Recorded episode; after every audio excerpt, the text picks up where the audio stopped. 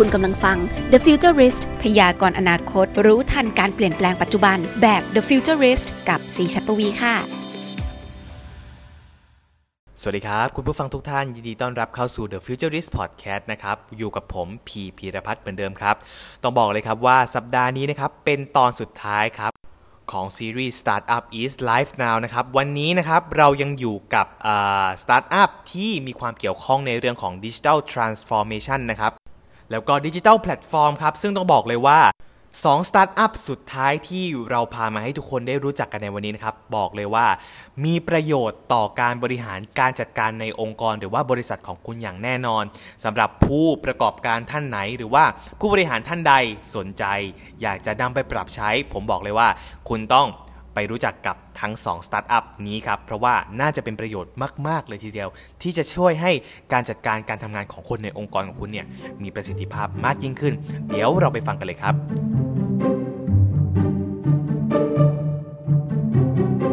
เดี๋ยวไปพบกับสตาร์ทอัพรายต่อไปกันเลยนะคะ คนนี้ค่ะ หลายคนอาจจะรู้จักอยู่แล้วในของ Seekster นะคะ ระบบจัดการหาแม่บ้าน หรือว่าช่างแอร์ต่างๆ นานา วันนี้เขามากับระบบใหม่ชื่อว่า Workforce ค่ะ เดี๋ยวไปติดตามชมผ่านวิดีโอตัวนี้กันก่อนเลยค่ะ คุณชัชนาจรันวัฒนากิจ Co-founder และ CMO ของ Sixter จาก Workforce อยากให้ทีมทำงานเป็นระบบต้อง Workforce ระบบบริหารงานครบวงจรที่จะช่วยจัดการธุรกิจให้มีระเบียบยิ่งขึ้น โดยระบบที่มีฟีเจอร์ในการ track งานของทีมงานทำให้การทำงานเป็นระบบมากขึ้น สามารถตรวจเช็คการทำงานของทีมงานได้สะดวกขึ้น ลดต้นทุน ลดความผิดพลาดในการทำงาน และยังแก้ปัญหาการส่งงานช้าไม่เป็นเวลาได้อีกด้วยสวัสดีค่ะ คุณโจแซบค่ะ สวัสดีครับ สรุปแล้วชื่อโจหรือโจแซบคะโจแซดนะครับ มาจากไหนคะชื่อโอ้นี้อันนี้จริงๆ ถ้าเล่าเนี่ยมันจะเลยเวลาไปนะฮะ น่าจะใช้เวลาสัก 2 ชั่วโมงนะฮะเราเข้าประเด็นดีกว่าครับ ได้ค่ะ จริงๆนะฮะแล้ว Sixter เนี่ยหลายคนรู้จักอยู่แล้ว วันนี้เรามากับ Work- Workforce นะคะใช่เราให้ครับฟังหน่อยได้ไหมคะ Workforce คืออะไรคะ โอเค Workforce นะฮะก็อย่างที่ทุกท่านทราบ หรือถ้าไม่ทราบนะฮะ ตอนนี้ต้องทราบได้แล้วนะฮะ Sixer Application เรียกแม่บ้านช่างแอร์นะฮะ ผมก็ทำมาประมาณ 5 ปีแล้ว นะครับเราให้บริการไปมากกว่า 5 0 0 0 0 0 ครั้ง เรียกว่ากระจายรายได้ให้กับเอ่อแม่บ้านช่างแอร์ไปมากกว่า 200 ล้านบาท200ล้านบาท ครับผมทีนี้มันถึงจุดหนึ่งครับประมาณปี 2 ปีที่แล้วครับที่เรารู้สึกว่าเฮ้ยเราพัฒนาระบบเนี่ยผมบอกได้เลยนะครับทำสตาร์ทอัพเนี่ยต้นทุนเนี่ยปาไปเกือบ 40 ล้านแล้วนะฮะผมก็เลยเอาระบบมาให้คนอื่นใช้ดีกว่านะครับซึ่งการที่เอาระบบให้คนอื่นใช้เนี่ยมันเป็น Product ที่เรียกว่า Workforce ครับ ไอไอ Product นี้เนี่ยมันก็คือระบบที่เราใช้สำหรับ Seekster อยู่แล้วนะฮะ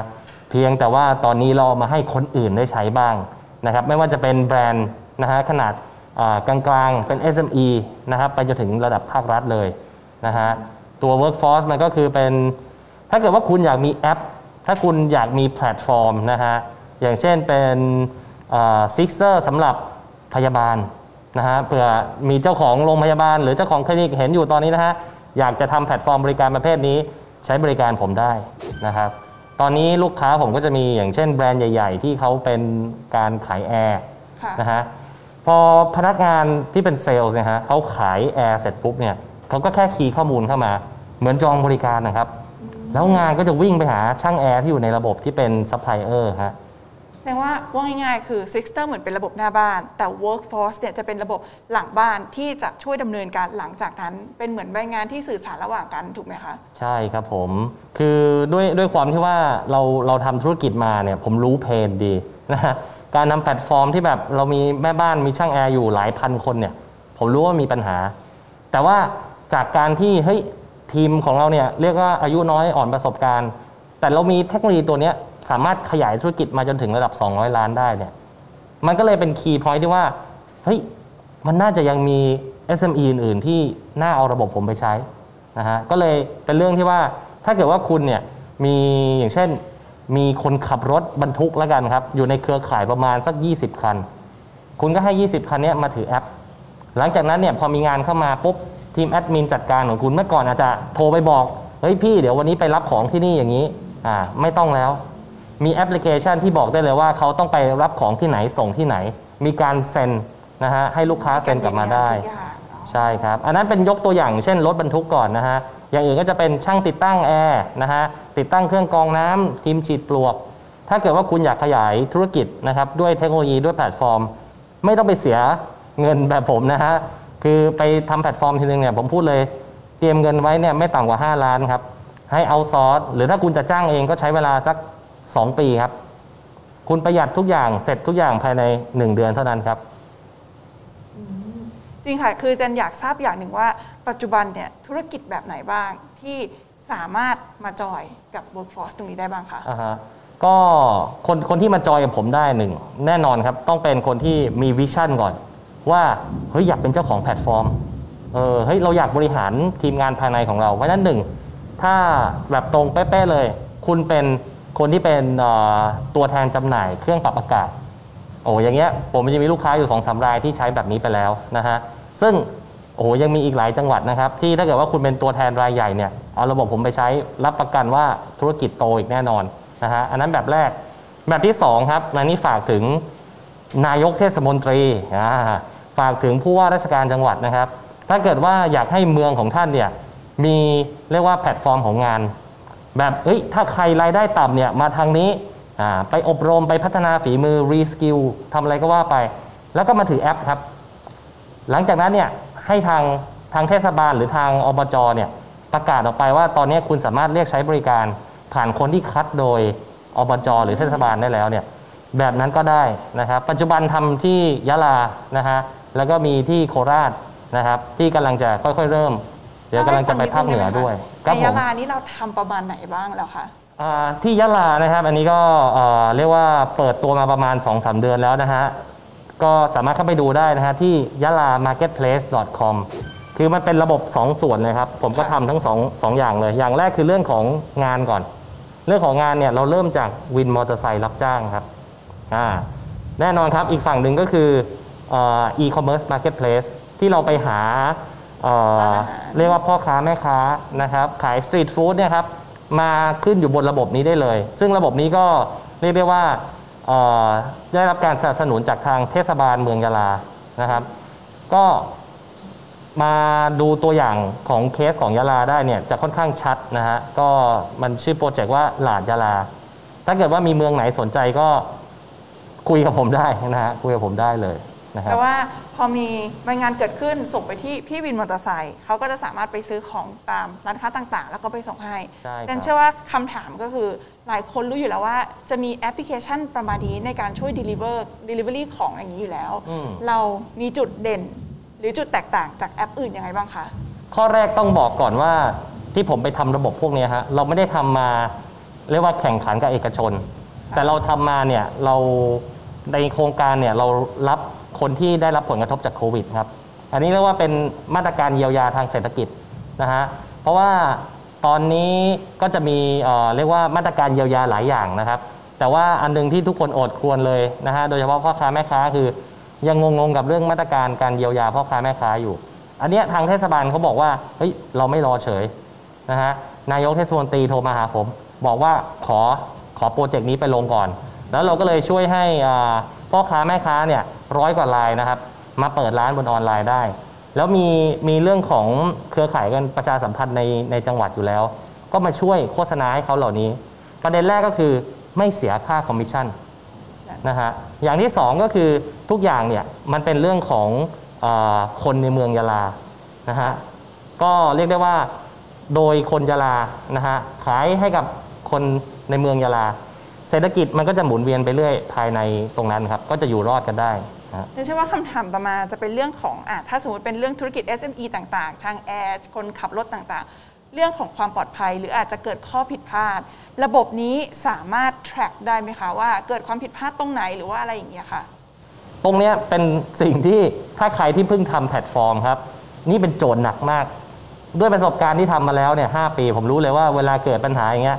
มันเกิดแน่นอน คุณป้องกันยังไงมันก็เกิด แต่คำถามคือเราจะเราจะสามารถ compensate หรือกลับไปแก้ไขตรงนี้ยังไงได้บ้างนะฮะระบบแน่นอนครับแทร็กทุกอย่างอยู่แล้ว ทุกอย่างอยู่ในแอป ทุกอย่างเป็นแบบดิจิตอลหมดนะฮะเอ่อผมแชร์ในฝั่งของแพลตฟอร์มที่ทำเองแล้วกันก็คือ Sixter นะครับก็คือเราก็มีมาตรการในการ compensate คืนเงินนะฮะตามกลับไปแก้งาน อย่างของที่หลาดยะลานะฮะก็นโยบายก็คือคืนเงิน แล้วคุณเอาของกินไปด้วย นะฮะซึ่งพวกนี้ถ้าเกิดว่าใครที่มี vision เป็นเจ้าของแพลตฟอร์มเนี่ยไม่ต้องคิดเยอะครับ เดี๋ยวผมไปช่วยเล่าให้ฟัง อันนั้นเป็นเรียกว่าเป็นบริการของทาง Workforce คือเราไม่ได้เป็นแค่ software house ที่ให้บริการแค่ระบบอย่างเดียว เรามีทั้งระบบนะฮะเรามีองค์ความรู้นะฮะเรื่อง knowledge ต่างๆ และสุดท้ายครับ เราทำการตลาดให้คุณได้ด้วย เพราะต้องบอกว่าตำแหน่งของผมจริงๆที่ Sixter เนี่ย ผมเป็น Chief Marketing นะฮะเพราะฉะนั้นเรื่องกลยุทธ์การตลาดเนี่ยไว้ใจผมได้เลยครับ ดังนั้นแปลว่าถ้าใครมีธุรกิจไม่ว่าจะเป็นเริ่มต้นจาก SME ไปถึงภาครัฐ ถ้าสนใจ เรียกว่าระบบสำเร็จรูปเลยดีกว่าว่า สำเร็จรูป สามารถนะครับปลักอินได้เลยง่ายๆ ไม่ต้องเสียเวลาทำระบบเองก็สามารถติดต่อ workforce ได้ใช่ไหมครัคะบถ้ากินมาม่าเนี่ยชง 3 นาทีครับ ถ้าอยากทำแพลตฟอร์มแบบนี้ฮะกี่นาทีคะ ชง 3 สัปดาห์ครับ โอเคค่ะ เจนเชื่อว่าหลายคนอาจจะสนสนใจแล้วเพราะว่ามันเป็นการช่วยบริหารจัดการหลังบ้าน บางคนอาจจะไม่เก่งในด้านการบริหาร แต่ระบบพวกนี้ก็จะช่วยให้การทำงานของเราสะดวกมากยิ่งขึ้นเขาอยากรู้ราคาราคาถ้าไปจอยปลั๊กอินในการดูแลตรงนี้ราคาเป็นยังไงบ้างคะเรื่องราคาเนี่ยครับ ถ้าเป็นคนที่มีเเรียกว่าประสบการณ์นะฮะในการทำตรงเนี้ยเขาก็จะพอประเมินแล้วเอ้ยโหทำระบบใหม่ขึ้นมา ตอนนั้นก็จ่ายตังค์ไปแล้ว 2 ล้านบาท 3 ล้านบาท ของผมนะครับ พยายามเน้นให้ถูกที่สุดครับ ปีละ5 0 0แสนบาทครับ ปีละ 5 0 0แสนบาทเนี่ยได้อะไรบ้าง หนึ่งก็คือได้ระบบสำหรับการจองบริการเข้ามา ได้ระบบสำหรับแอดมินควบคุมงานนะครับ แล้วสุดท้ายคือได้แอปพลิเคชันสำหรับทีมทำงานนะฮะ อันนี้จะอยู่ผมขายเป็นรายปีนะฮะปีละ 5 0 0แสน แต่เดี๋ยวก่อนครับ ถ้าเกิดว่าทักเข้ามาผ่านทางรายการนี้โอเคนะค่ะฮะโปรโมชั่นพิเศษมีมีอะไรโปรบ้างโมคะชั่นให้ครับ สามารถทำราคาสำหรับ SME อยู่ที่ประมาณเอ่อปีละ 3 5 0 0 0ได้ครับ โอ้ลดลงมาเยอะใช่เลยนะคะหลายคนอาจจะยังคิดว่ามันแพงอยู่ ผมอยากให้คิดง่ายๆครับ 3 5 0 0 0ตกเดือนละประมาณ 30,000 ต้นๆ นะครับ ถ้าคุณจ้างโปรแกรมเมอร์เนี่ย จะทำแค่เว็บเว็บเดียวเนี่ย ก็แพงกว่าแล้วครับ นะฮะ โอเคค่ะ ได้ค่ะ สุดท้ายนี้มีอะไรอยากฝาก คนดูบ้างไหมคะ เกี่ยวกับ workforce ค่ะ ครับ ผมอยากฝาก vision ครับอ่าเผื่อที่ใครที่รู้สึกว่าเฮ้ยโหคุยแล้วอยากคุยเรื่อง vision อยากคุยงานกับผมนะฮะ ก็สามารถทักทายกันเข้ามาได้ จะทักเข้ามาผ่านทางเพจ Sixter ก็ได้นะฮะ ผมก็ยังคงเรียกว่าช่วยดูแลกับทีมงานอยู่นะฮะกับอีกอันหนึ่งก็เป็นเพจนะครับที่ชื่อว่า Workforce นะครับเป็นระบบสำเร็จรูปสำหรับการบริหารธุรกิจนะฮะก็สามารถทักเข้ามาคุยได้ ผมอยากแชร์วิชั่นอย่างนี้ครับ ผมเชื่อว่าเเรื่องของเรียกว่า infrastructure แล้วกันระบบสาธารณูปโภคพื้นฐานของของประเทศ เมื่อก่อนเราจะพูดถึงถนนพูดถึงเสาไฟฟ้ามีไฟให้ใช้มีประปาให้ใช้นะฮะตอนนี้ผมคิดว่า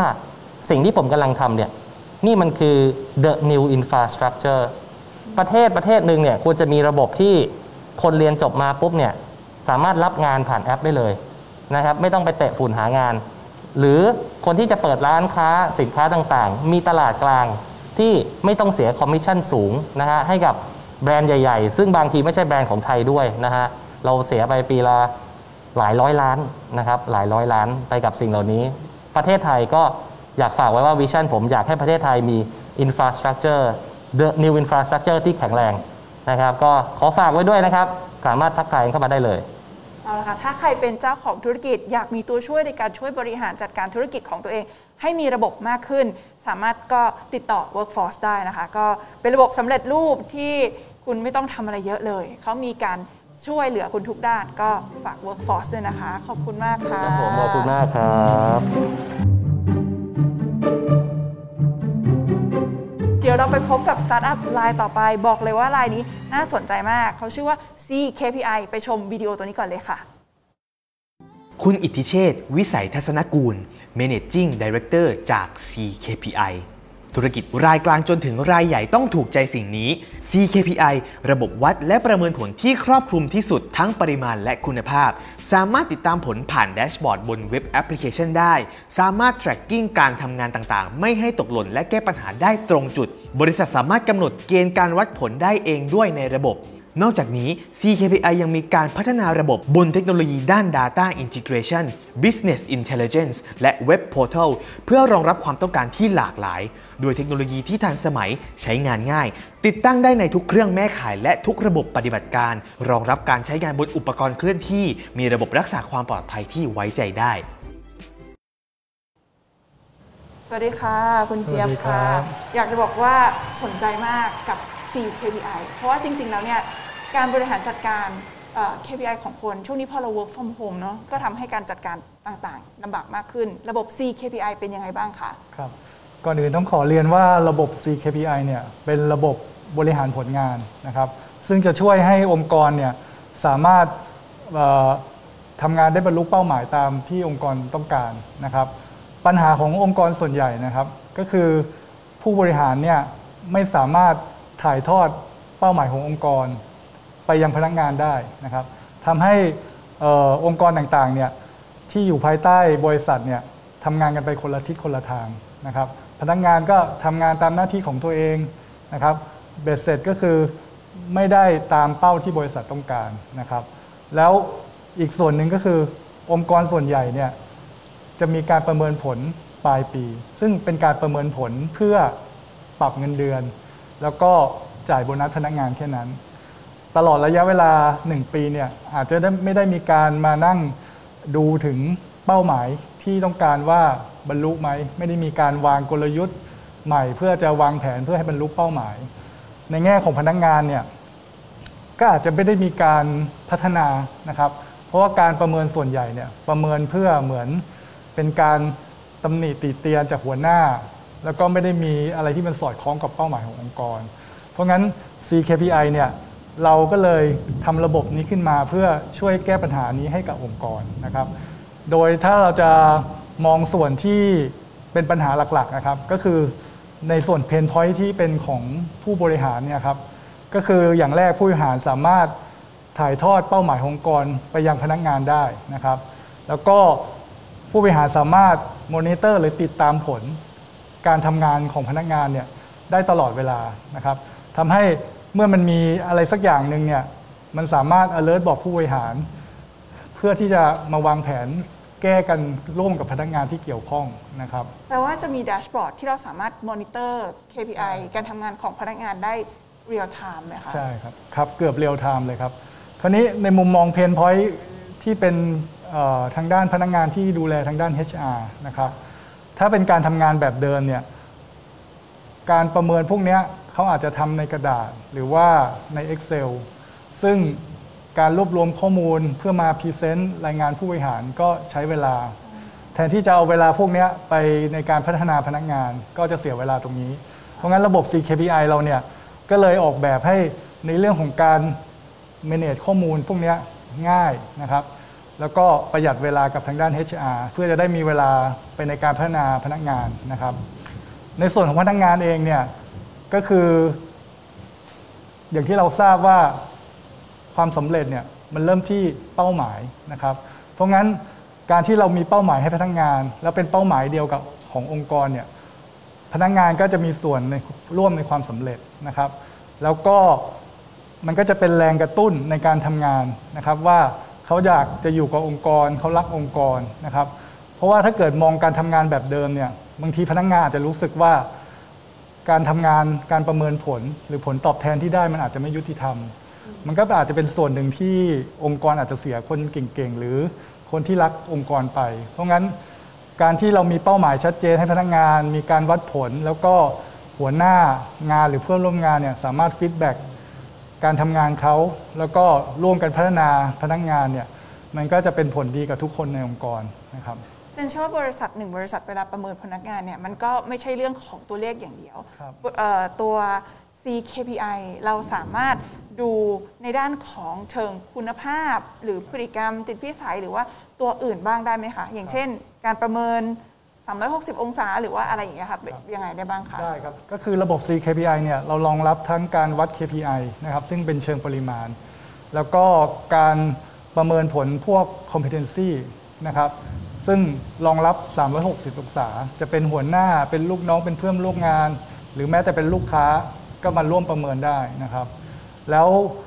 ในการทำงานบางอย่าง ซึ่งเราอาจจะมีเรื่องของการหักคะแนนเนี่ยก็รองรับด้วยนะครับ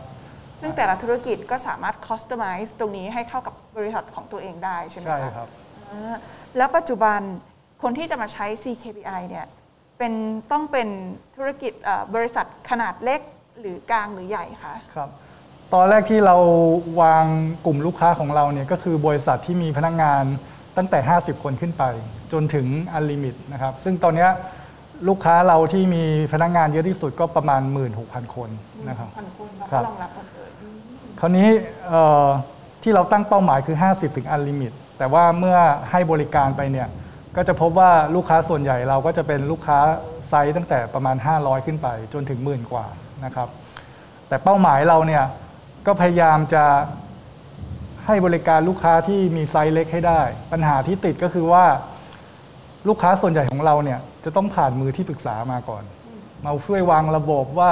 จะวัด KPI ยังไง จะประเมิน competency ยังไง แต่คราวนี้เมื่อเรามีโน้ต h าวตรงนี้แล้วตัวซอฟต์แวร์ของเราเนี่ยมันเหมือนเป็น framework ที่ช่วยให้ผู้ประกอบการขนาดเล็กเนี่ยรู้ว่าการประเมินผลเนี่ยจะต้องทำยังไง เพราะงั้นเขาอาจจะไม่จำเป็นจะต้องไปจ้างที่ปรึกษา แล้วระบบเราก็อาจจะมีเรื่องการแนะนำหัวข้อ KPI หรือ competency ที่ต้องการวัดให้อะไรพวกเนี้ยนะครับแปลว่าบริษัทไหนที่กำลังเริ่มต้นจริงจังกับการดู KPI ของพนักงาน ก็ทางเราเนี่ยก็ยังจะมีตัวเป็นตัวแนะนำคอยแนะนำเรื่องการประเมินต่างครับๆไม่ไม่ไม่จำเป็นต้องไปจ้างที่ปรึกษาในราคาแพง แต่ก็สามารถให้คำแนะนำแล้วก็ทำระบบให้ได้ใช่ไหมใช่คะครับแล้วจริงๆแล้วจุดเด่นของเราที่แตกต่างจากอื่นๆ คืออะไรคะ ก็จริงๆ เรื่องของเออการวัด KPI หรือระบบเอ่อเอ่อเรื่องของ performance management เนี่ยมันก็จะเป็นโมดูลหนึ่งในในระบบ HR นะครับ แต่ส่วนหนึ่งก็คือว่ามันจะไม่รองรับความต้องการของผู้ใช้งานที่มันซับซ้อน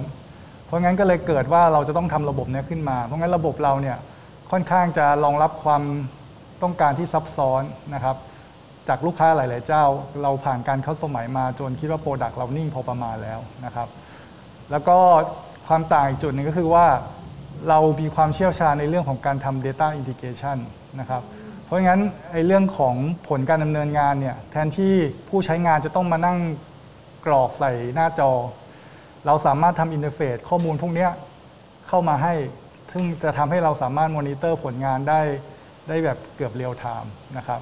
คือจริงๆแล้วเมื่อเรามีข้อมูลพวกเนี้ยจุดเด่นของเราอีกอย่างคือว่าเราเอาข้อมูลพวกเนี้ยมาแสดงเป็นเรื่องของ dashboard ซึ่งเราสามารถมอนิเตอร์ได้นะครับ เจนเห็นหลายบริษัทเนี่ยเขาจะจัดการทำแบบ force rank เหมือนแบบว่าประเมินเกรดของพนักงาน เพื่อที่จะได้รู้ว่าการการตอบแทนพนักงานแต่ละคนเป็นยังไง ครับ เราสามารถทำถึงขั้นนั้นได้ไหมคะ ก็รองรับครับ ก็ระบบมีเรื่องของ Fault Rank ซึ่งรองรับทั้งเอ่อ horizontal fault rank vertical fault rank นะครับ แล้วก็เมื่อทำ fault rank เสร็จก็คือเมื่อประเมินเสร็จเนี่ยมันก็ได้เป็นเกรด แล้วก็เอาเกรดมาทำ fault rank สุดท้ายก็ตรงเนี้ยก็จะเป็นการไปอิงเรื่องของการจ่ายเงินเดือนหรือว่าการจ่ายโบนัสเนี่ยครับ ปัจจุบันธุรกิจเอ่อประเภทไหนบ้างคะที่ adapt ตัว C KPI เข้าไปใช้บ้างแล้วคะจริง ๆ ใช้ได้กับทุกธุรกิจนะครับ แต่ว่าลูกค้าของเราเนี่ยก็มีตั้งแต่ กลุ่มที่เป็นธนาคาร เป็นเอ่อเกษตรนะครับ แล้วก็เป็นพวก r e s t a u r a n t chain อะไรพวกเนี้ยก็เป็นพวกผู้ผลิต หรือเป็นรีเทลก็มีครับผมน่าสนใจมากเลยเพราะว่าจริง ๆ แล้วการบริหารคนก็เรียกว่าค่อนข้างยากก็น่าปวดหัวเหมือนกันเนาะก็ถ้ามีระบบเข้าไปช่วยก็จะทำให้การทำงานได้ง่ายขึ้นครับมีคำถามจากทางบ้านบ้างไหมคะ อีกแล้วค่ะจากประสบการณ์อยากรู้ว่ามี feedback ด้านลบจากผู้ใช้บ้างไหมคะ แล้วปัจจุบันเทียบ KPI กับ OKR แบบไหนได้ประสิทธิผลดีกว่ากันคะโอเคเอ่อในเรื่องของ feedback จากผู้ใช้งานเนี่ยมันก็อาจจะเป็นเรื่องของความต้องการที่เราก็ customize ให้ลูกค้า ซึ่งอาจจะไม่รองรับบางส่วน เราก็ customize ให้ลูกค้าได้นะครับ แล้วเมื่อเทียบ KPI เรื่องของ OKR เนี่ย จริงๆ จะบอกว่าโดยหลักการไม่ว่าจะเป็น balanced scorecard จะเป็น KPI จะเป็น OKR อะไรพวกนี้คือโดยหลักการมันคือการวัดผล ซึ่งรู้ว่าเราอยู่ตรงไหน แล้วเป้าหมายเราต้องการจะไปที่ไหน แล้วไอ้แกลบตรงนี้ที่เกิดขึ้นเนี่ยเราจะทำยังไงให้เราไปถึงเป้าหมายนะครับ CKPI ไม่ได้ออกแบบมาเพื่อเฉพาะกับ เครื่องใดมือใดเครื่องมือหนึ่ง เช่นออกแบบมาเพื่อรองรับบาลาสกาการ์ดออกแบบมาเพื่อรองรับ OKR ค่ะแต่เราเอาหลักการรวมๆของแต่ละเครื่องมือเนี่ยมาออกแบบให้มันอยู่ใน CKPI ซึ่งก็สามารถแอพพลายใช้ได้ครับ ถ้าคนสนใจอยากเอา CKPI มาใช้อย่างเงี้ยค่ะสามารถติดต่อหรือว่าสอบถามได้ทางไหนบ้างคะก็ถ้าไปที่เว็บ ckpi.net ในส่วนของ Contact เราก็จะมีทั้งช่องทาง Line ช่องทาง Facebook ห รืออีเมลโทรศัพท์ สามารถติดต่อได้ตามนั้นเลยครับ ค่าให้จ่ายในการที่จะ adapt ใช้กับบริษัทเนี่ยเป็นยังไงบ้างคะ ก็เราเริ่มต้นเอ่อที่ 800 บาทต่อ user ต่อปีนะครับ ซึ่งอันนี้จะเป็นบริการแบบ subscription นะครับ ค่ะ ซึ่งลูกค้าบางเจ้าถ้าจะซื้อแบบเป็นไลเส้นนะครับจ่ายทีเดียวใช้ตลอด ก็ราคาก็เริ่มที่เอ่อ2,000 กว่าบาท นะครับต่อ user นะครับ ถ้าคนดูรายการ Startup Marketplace อันนี้พอมีโปรโมชั่นพิเศษอะไรที่สามารถให้กับแน่นคอนนดูรับได้บ้างไหมคะ ก็คือเอ่อแจ้งมาว่าพบ CKPI จากรายการเอ่อ Startup Thailand เนี่ยก็เดี๋ยวมีส่วนลดพิเศษให้นะครับ สุดท้ายแล้วอยากฝากอะไรถึงคนดูบ้างไหมคะว่าเอ่อ CKPI เหมาะกับใครอะไรอย่างเงี้ยค่ะครับ ก็อย่างแรกจะฝากถึงเอ่อผู้บริหารนะครับ ซึ่ง ในยุคที่โควิดระบาดอย่างเงี้ยก็จะมีเรื่องของบัตเจตอะไรต่างๆ ที่น้อยลงในการทำโปรเจกต์ใหม่ๆนะครับเพราะงั้นผู้บริหารบางท่านอาจจะมองว่าการไปลงทุนในเรื่องของการขายหรืออะไรพวกเนี้ยน่าจะดีกว่า แต่ในมุมคิดส่วนตัวของผมเนี่ยบริษัทเนี่ยขับเคลื่อนด้วยพนักงานด้วยคนนะครับ เพราะงั้นถ้าเกิดเราลงทุนกับระบบที่จะช่วยให้พนักงานเนี่ยมีการพัฒนาขึ้นนะครับ ก็จริงๆก็เหมือนกับว่าเป็นการเพิ่มยอดขายให้ให้บริษัท เป็นการลดต้นทุนให้บริษัท เพราะว่าพนักงานที่สามารถทำงานตามวัตถุประสงค์หรือเป้าหมายขององค์กรได้เนี่ยสุดท้ายมันก็รีเทิร์นมาให้บริษัทนะครับโอเคน่าสนใจมากเลยค่ะเพราะว่าก็เป็นเรื่องที่ทุกบริษัทต้องให้ความสำคัญ เพราะว่าการทำงานของคนก็มีความสำคัญมาก ก็ขอบคุณมากเลยนะคะวันนี้ขอบคุณค่ะ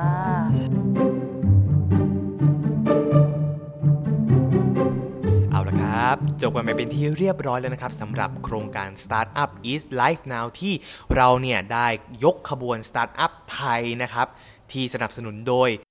สำนักงานนวัตกรรมแห่งชาติหรือว่า NIA ที่เรารู้จักกันนั่นเองครับ ทางเราเนี่ยก็ต้องขอขอบคุณ NIA มาก ๆ เลยนะครับที่สร้างโครงการดีๆ แบบนี้ขึ้นมาให้คนไทยหลาย ๆ คนเนี่ยได้รู้จักว่า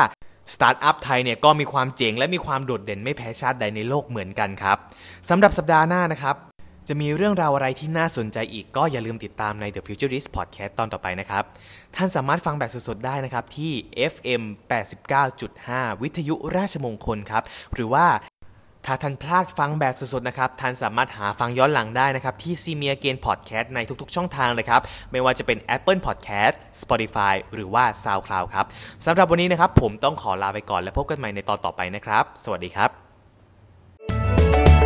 และคุณสามารถกลับมาติดตามฟังพอดแคสต์ดีๆที่ช่วยพยากรณ์อนาคต รู้ทันการเปลี่ยนแปลงปัจจุบันแบบ The Futurist ให้ทะยานสู่โลกอนาคตได้อย่างก้าวหน้าและมั่นคงนะคะสำหรับวันนี้ สวัสดีค่ะ